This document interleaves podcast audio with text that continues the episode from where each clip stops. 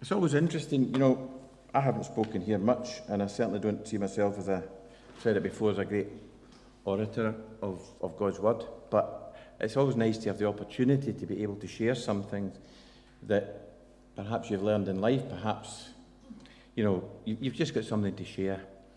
And it's always difficult when you're asked to do something like this to say, where do you start? What do you look at? How do you, how do you plan?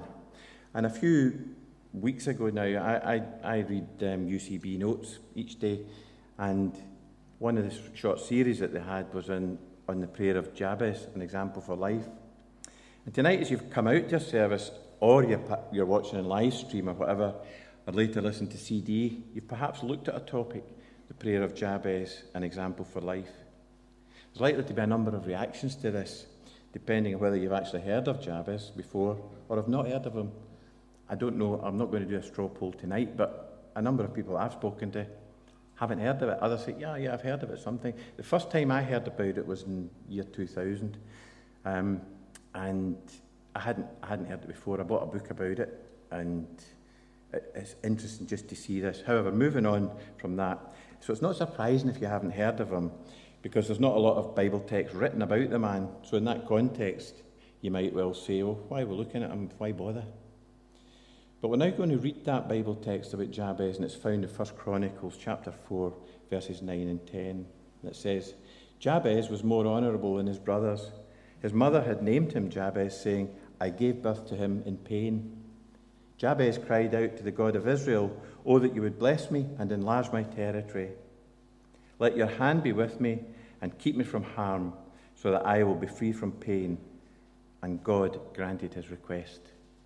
That's all we read. That's what we see about it. And if I, if I had looked at that in isolation, I probably couldn't have said anything about what I'm going to say tonight.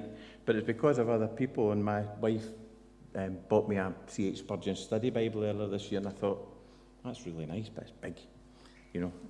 And having looked at that, though, getting insight there and getting insight from two or three other sources, it's amazing what Bible scholars actually are able to take from just a short passage because they understand the context of family life in these days. They understand the whole context of life and what went on in these days.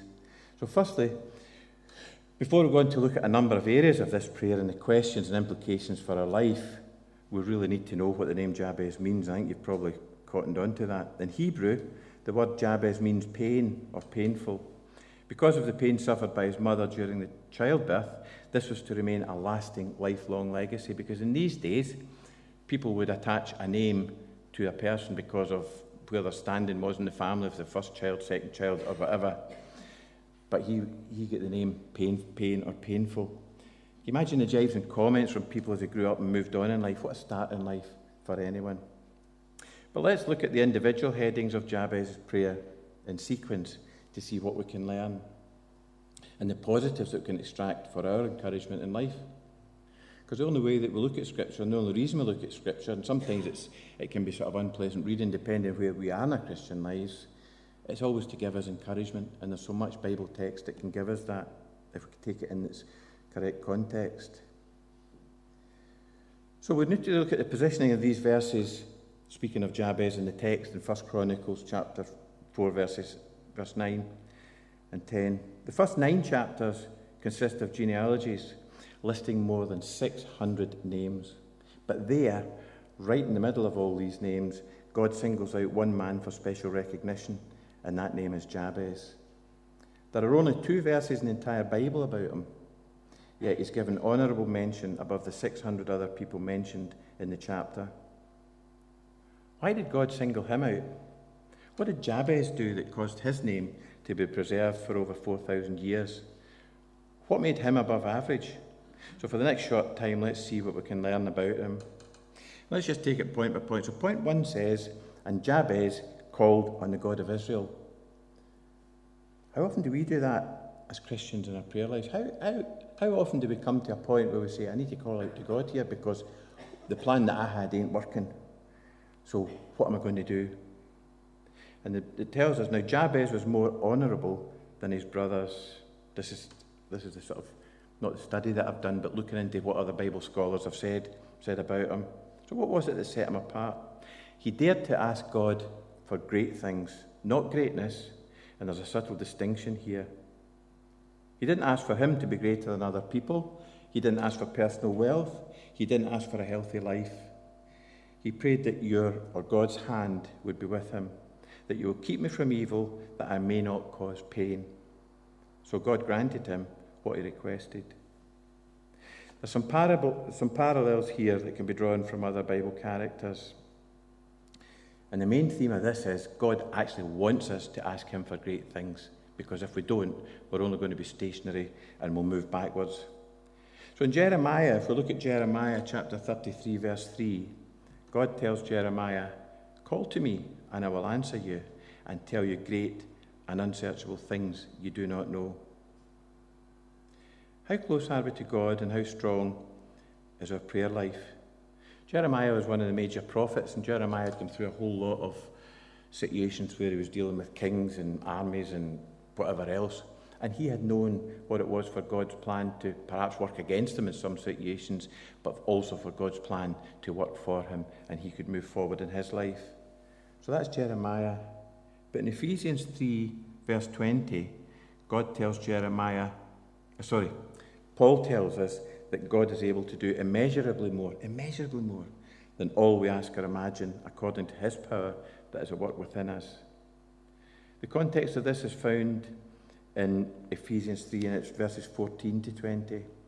Paul says, For this reason I kneel before the Father, from whom his whole family in heaven and on earth derives its name. I pray that out of his glorious riches he may strengthen you with power through his Spirit in your inner being so that Christ may dwell in your hearts through faith. And I pray that you, being rooted and established in love, may have power together with all the saints to grasp how wide and long and high and deep the love of Christ, and to know this love that surpasses knowledge, that you may be filled to the measure of all the fullness of God. Now, to him who is able to do immeasurably more than all we ask or imagine, according to his power that is at work within us, to him be glory in the church and in Christ Jesus throughout all generations. So Jabez called the God of Israel, and he was asking for what seemed to be great things. So if we look at that, and what Paul's asking us to do, and saying, look, the answers are already there. What you need to do is pray for them. So what's going on in our lives just now? What are situations that we have going on that we're struggling with, that we can't, we can't actually seem to get a breakthrough? There's a glass ceiling there that we can't break through. But we have, we have the opportunity and we have the privilege of being able to go to God and say, I need to ask you this and I need to change this situation. Please help me. And that's, that's not a weakness, that's a great strength that we have. So, this is a prayer for spiritual power. And the big thing about our prayers is, and I'm as guilty as anyone of this, we pray for things and we say, is this really going to happen? Now, if we look back at our lives, and if, or if we see where we're at now, and at a time in our life where we were in a situation that we didn't understand what was happening, you can look back now and it's like piecing a jigsaw puzzle together. Yeah, I now understand, and you can see, I, don't know how often I've said over the last few years, now I understand why that happened then, and that's what's made my life different. A number of years ago, I was in a, I was in a job with, um, that I thought would, would never actually change. The dream that we had, it was a company that was fantastic to work for. I was there for 18 years, and guess what? A financial crash came around and everything changed. The company was bought by one of the bigger motor manufacturers and had a choice, choice to make. So, what do you do? Do you sit down and you get bitter about it? Because there's a lot of people in the same, same scenario. And I was living down south at that time in East Sussex. And you just think, this is a life changing event.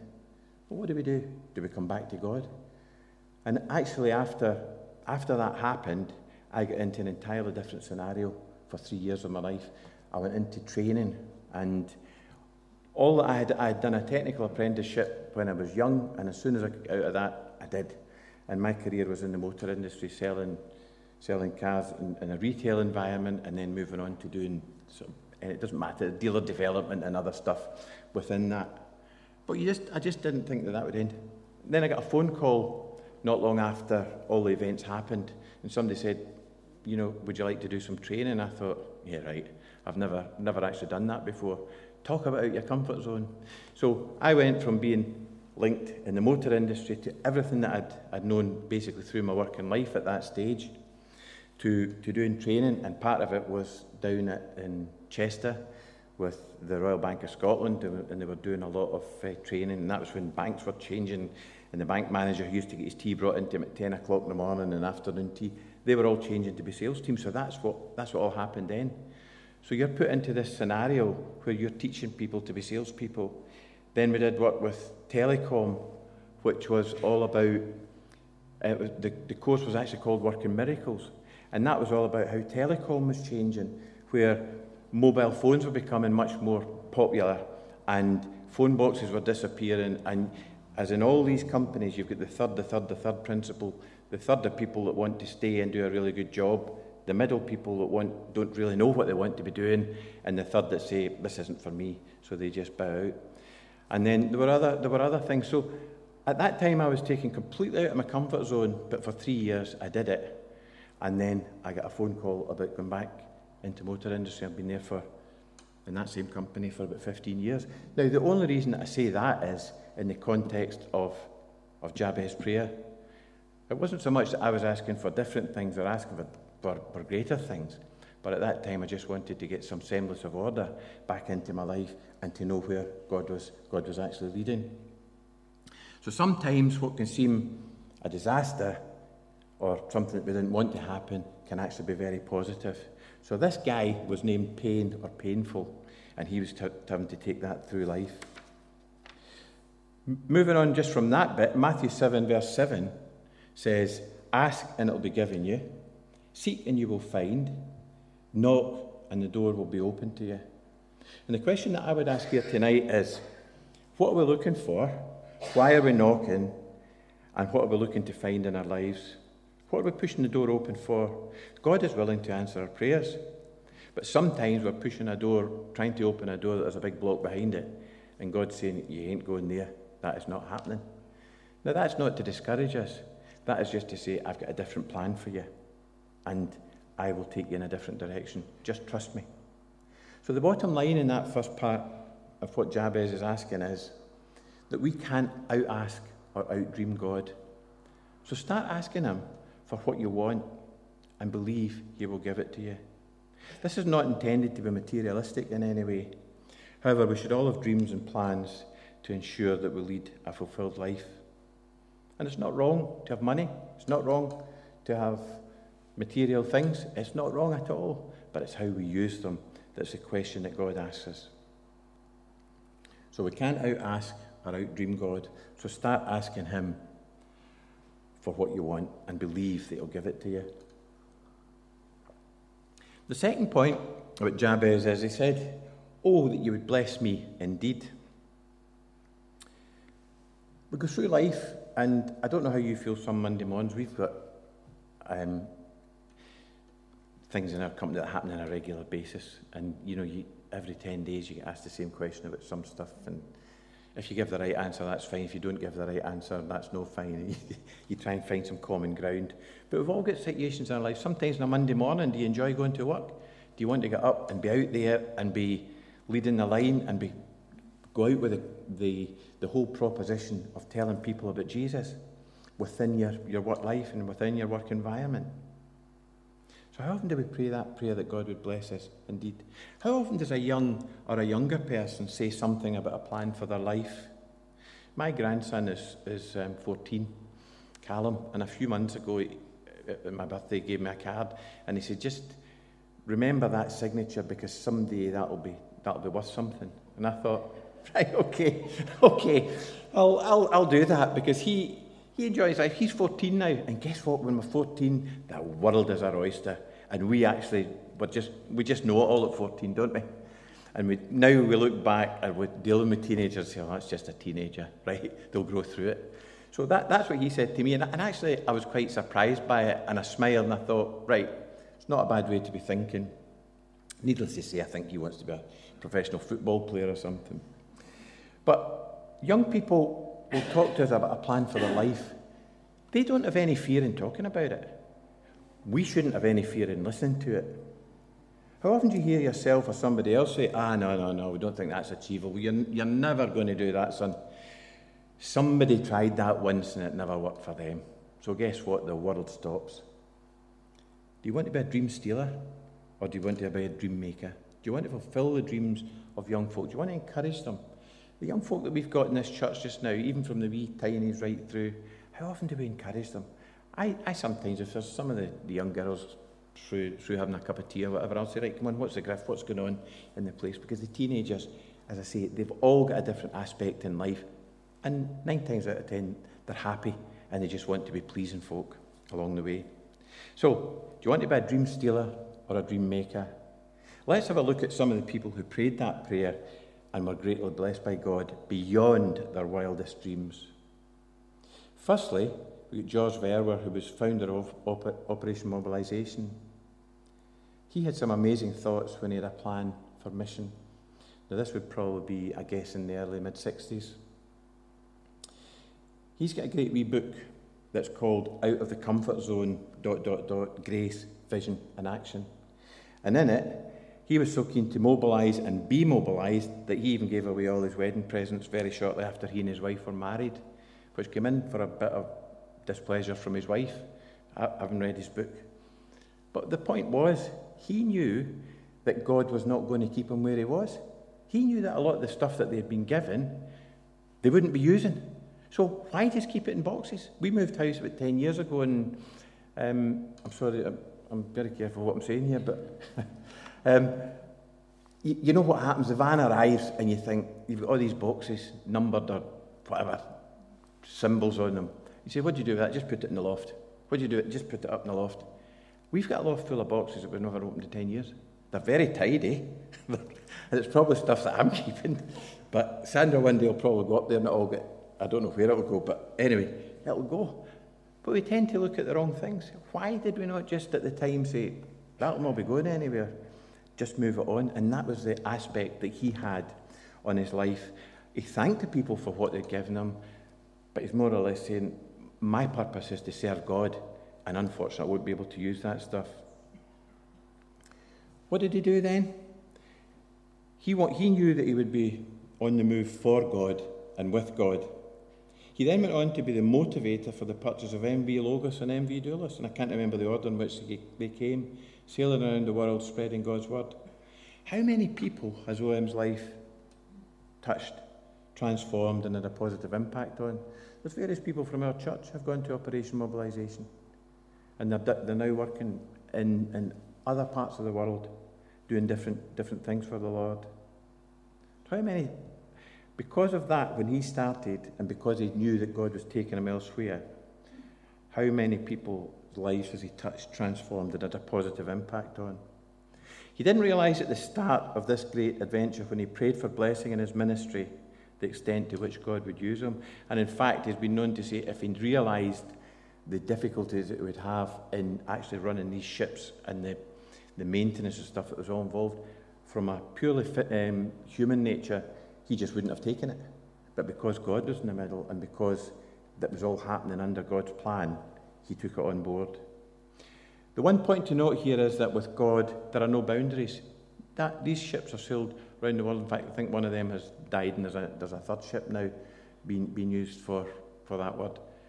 They sail around the world, they sell books, they've got books in however many different languages, but God has blessed that work beyond what you could ever have believed. So, what do you really want to see God doing in your life? That's a big question. It's not we look at other people and say, oh, they're doing a great job, but what am I doing? And every time you point the finger at somebody, there's, there's three pointing back at, back at yourself. So, what do you want to see God? What do you want to see God doing in your life? What are you not waiting for Him to do? What do you want to see God doing in your life? And what are we willing to commit to and sacrifice in that?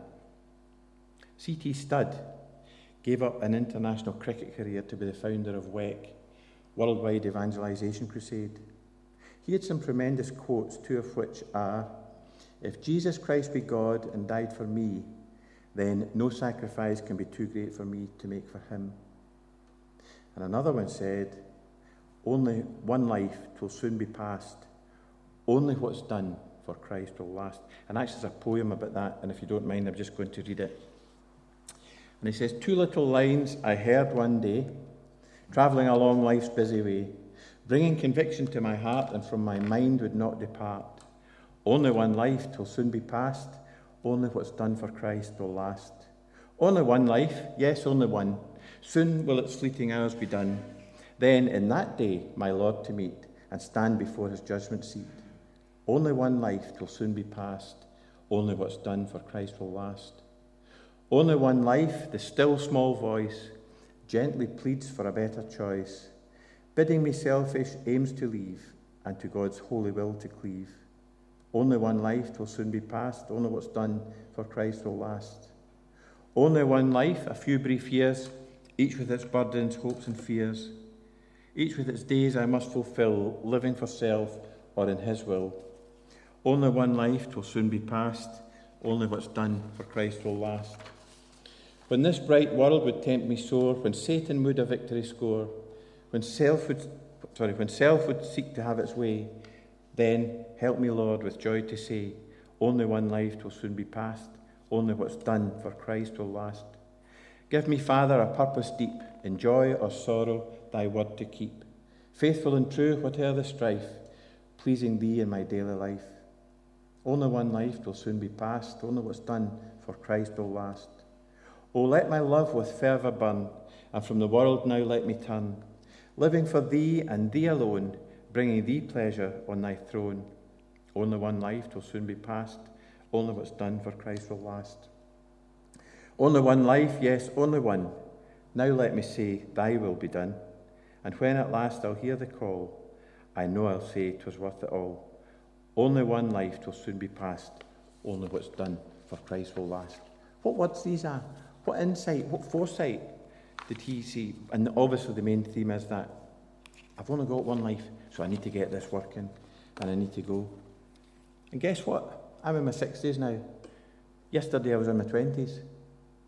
The day before, well, three days ago was my 20s. The day after that was my 30s, and then was my 40s. We're here now. What do we do? And I'm looking at Blair here. Um, but people in Blair's, they've got a whole world ahead of them. Teenagers now, as I said, they just love, they just love life. And the, the teenagers have got a difficult um, road to go growing up now because there's so many more things that come in and temptations and you know the internet and everything's so available to everybody. Whereas when I was growing up, it was it was much much more narrow than that. But young people, just remember Today you're in your teens or your 20s or your 30s. And tomorrow you're where I'm at now. That doesn't mean to say we give up. That means, that means that we're motivated by different things and we actually manage different things. We tackle different things. I'd still love to be playing football. I was never great at football, but I was a good tackler and I was quite fast. But that ended. So what do you do now? I'm not going into that. Um, so, anyway, only one life and only what's done for Christ will last. So C.T. Studd, what, what an amazing man and what an amazing organisation he founded. My own sister and brother-in-law Robbie were in that organisation for a number of years in a number of contexts. Then we've got Brother Andrew, a young Dutchman, founder of an organisation called Open Doors. I'm sure that many of you have heard and know of his great adventures for God. Maybe you don't. But he's got a wee book, um, and it's just. It'll come back to me, sorry. I think I've got it written down somewhere. But after the, the finish of the Second World War, he had a vision and he had a burden for Eastern European countries. Now, we look at Europe now, and all we're talking about is Brexit. All we're talking about is breaking away from Europe and, and all that great political debate. You think one day somebody's telling the truth, and the next day they weren't, and the next day you, you just don't know what, what to believe about it. But in these earlier days, the whole Eastern Bloc was completely closed, as people in my age group will remember. You just couldn't do anything. Communism had a strict hold on everybody, and people were jailed for things that they should never have been jailed for. So he had a vision of taking Bibles to the then Eastern European countries, which were all communist driven. Young people now, as I said, don't realise how controlled and uninviting these countries actually were, and the more European openness which has very much diluted the early effects of these strict communist regimes.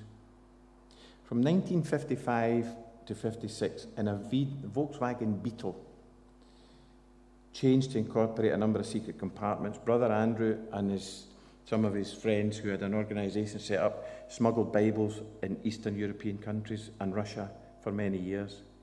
So, what happened? What happened after that when Eastern Europe became open? What they did was, did they just shut up shop and decide that that was en- enough was enough? We've done our job? No. They then changed to, to taking Bibles to China, to North Korea, and the Middle East.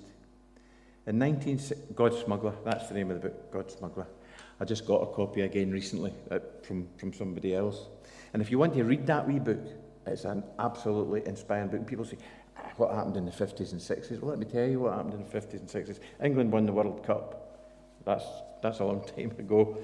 But in the 50s and 60s, that was when, don't forget, it was only 1945 that the, world, that the, the Second World War ended. And things were still building at that stage. Industry was building, steel making was building, all the heavy industries in the UK and, every, and everywhere else were building up. So that was all, that was all. Middle Eastern countries had their own industries as well, but nobody really knew what they did. So that book, God's Smuggler, became one of the best selling Christian books of all time, with the proceeds helping to expand his organisation's ministries. When Eastern Europe opened with events like the Berlin Wall coming down, they were motivated to do other things. The work didn't end, they moved on to other countries. God's work never ends, nor do his blessings. I'm just going to read two or three quotes from, from Brother Andrew as well. There are five, five points that he had made about his own ministry. And he says, The first step, whenever, wherever, however you want me, I'll go. I'll begin this very minute. Lord, as I stand up from this place and as I take my first step forward, Will you consider this a step towards complete obedience to you? I'll call it the step of yes. He said these words back in 1952 when he re- responded to God's call to serve him. So that's the first step. Secondly, don't fear the darkness. The bigger the darkness, the, the easier it is to spot your little light. And that's a fact, isn't it? Sometimes in the twilight, even if you're out driving and stuff, it's more difficult to pick up things. But in a pitch black, when you put on the lights in your car, or when if you're in a dark room and you, you light a candle, you can see you can see quite a bit, and it lights up the darkness. The church, of course, it's dangerous, but it's a lot more dangerous for all of us if we don't do it. Even in a conquering army, there are casualties. Safety is not the issue when we look at the Great Commission. The purpose of the church cannot be to survive or even thrive, but to serve. Love. Christians need a new filling of the Holy Spirit to love those who disagree with them. And the greatest expression of love is to share with them the most precious thing a Christian has, which is the good news of the salvation of Jesus Christ. Are you available? That's point five. God does not choose people because of their ability, but because of their availability. So, how available are we? How, do how much do we make ourselves available to God? I sometimes I sometimes wonder about that, and you think other opportunities that you maybe had in life and other, other areas that your life path could maybe have taken you down. And I'm sure that we all can look back and say there are situations that we would maybe have handled differently. There are things that we've done that we wish we hadn't done. There are circumstances we've been in that we wish we hadn't have been in. But in all of this, God takes us through. When, uh, a guy called Bruce Wilkinson wrote um, about the prayer of Jabez, and I deliberately haven't quoted too much from that book tonight. But when that when that book came out in I think it was year 2000, it sold two million copies in the first year, and it's now sold more than 10 million copies. Now, it's a wee book that you can probably read in two hours.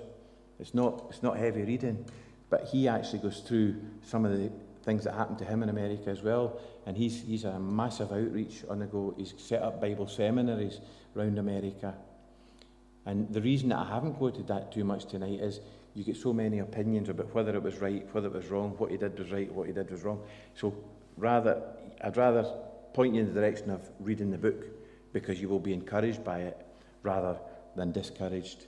He had even set up things for teenagers, and it was they were having like they call them backyard missions, and they, they were expecting 13 and 14 maybe teenagers in, in certain areas in some of the big American cities. And some days they, they prayed these kids in, and they were getting between 130 and 150 for these missions over a five day period. I mean, it's amazing just to know what God can actually do. And we don't always know when we set out to pray what God will do for us. But certainly when we look back, we can see his hand was in it. So, did we get the picture here? Do we really get it? We started out looking at Jabez, we started out looking at two verses in First Chronicles. And here's where it all expands to. You can look at other Bible characters and you can see where their lives went. Think of someone you know in business. They've got a real cushy life, don't they? Well, I've worked for and closely with some real business entrepreneurs over the years, and almost without exception, at some stage they've had to lay everything in the line in order to take the next leap forward. Your business gets to a stage where you say, I can't move it forward anymore. And sometimes it's, it's houses that are put up, and it's things that happen. Every last penny they've got goes into taking the next leap forward. And many of these guys are successful because they can actually see the bigger picture. Other people say, "Oh no, no, no, I wouldn't do that. You've you've got enough. You've, you're doing you're doing well." But if they don't have this sort of drive, they would only be ordinary, ordinary or moderately successful in their careers and lives. To succeed, you need to have a plan And this includes our Christian lives in terms of visions and dreams too. Don't mistake the prayer of Jabez with the thoughts and ideologies of some of the contemporary preachers who preach an expansionist gospel. They'll tell you that if you believe enough and affirm your daily desires for life, you'll achieve them. Titles like Your Best Life Now tell you how to gather material possessions with no real mention of God's Spirit driving us. Be careful how you phrase what you want in life and ensure that God is right there in the middle. God's plan for us is definitely not geared initially to material gain, but initially for spiritual growth and understanding. This also changes as we move through various stages in life, as and when our experiences change, our thought processes leading to personal growth. So as we gather experience in life, we can then advise other people. And that's how it works. I can look back now and say, I had, I had a couple of bosses who were real encouragers across the years. You can look back at others, you say, I would never work for them again, but it's just how people take you and can, can work with you. Anyway, point three, we need to move on. So God granted him what he requested. When Jabez prays, Enlarge my territory, he was saying, Lord, I want more than I've got, and I'm asking you for it. He had great ambitions, and God blessed him. There are three common misconceptions that can keep us from having great ambitions. You look at some of the great explorers, you look at some people who have, have gone and it's cost them physically or, or emotionally or whatever, but they've actually carried out the plan that they set out to. First point in this is we confuse fear with humility. We say, Oh, I could never do that, and think we're being humble. But that's not humility, that's fear linked to a lack of faith. A truly humble person would say, With God's help, I can do it. With God's blessing, I will do it. I may, not, I may not be able to do it on my own, but with God's help, I can. That's real humility because you're actually submitting to God's plan and saying, You, you help me to do it. Secondly, we tend to confuse laziness with contentment. Paul is often quoted from Philippians 4 and 11. He says, I have learned to be content, whatever the circumstances. However, this does not mean that we shouldn't set goals. Paul wasn't saying, I don't have any ambitions or future plans. In fact, he was saying just the opposite. Philippians 3:13 Paul says, "I am able to do all things through him who strengthens me." Paul had been regularly flogged, jailed, and he was shipwrecked on at least two occasions for the gospel, but he was never deterred in pushing the boundaries of his ministry. You know, we look at that and we say, oh, Paul was flogged, yeah, so what, stoned? Think about, think about being mob. Think about, think about some of the things that actually happened. Think if you've ever been out and you've seen a violent incident, how it makes, how it makes you actually feel. And yet, this was a regular happening in these days. Remember John the Baptist? We, we, talk, we look at some of the Eastern Europe, um, sorry, Middle East stuff where people got beheaded. I think that's exactly what happened to John, John the Baptist.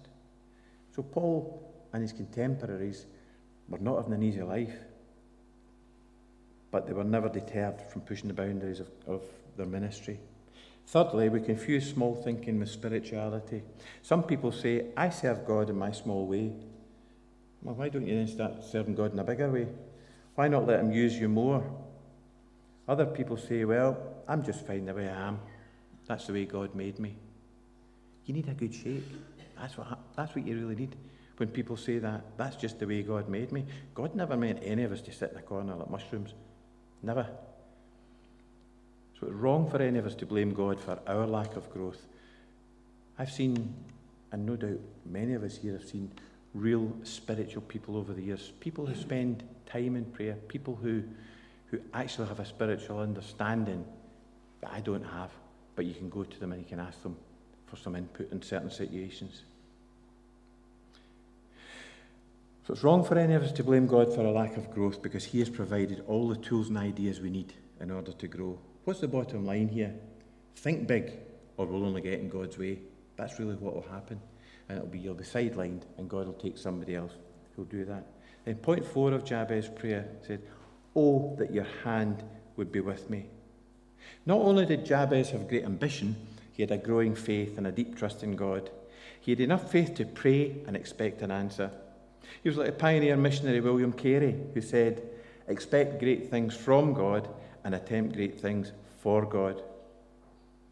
There's no mention of Jabez having any special ability or talent. The Bible doesn't say he was wealthy or educated.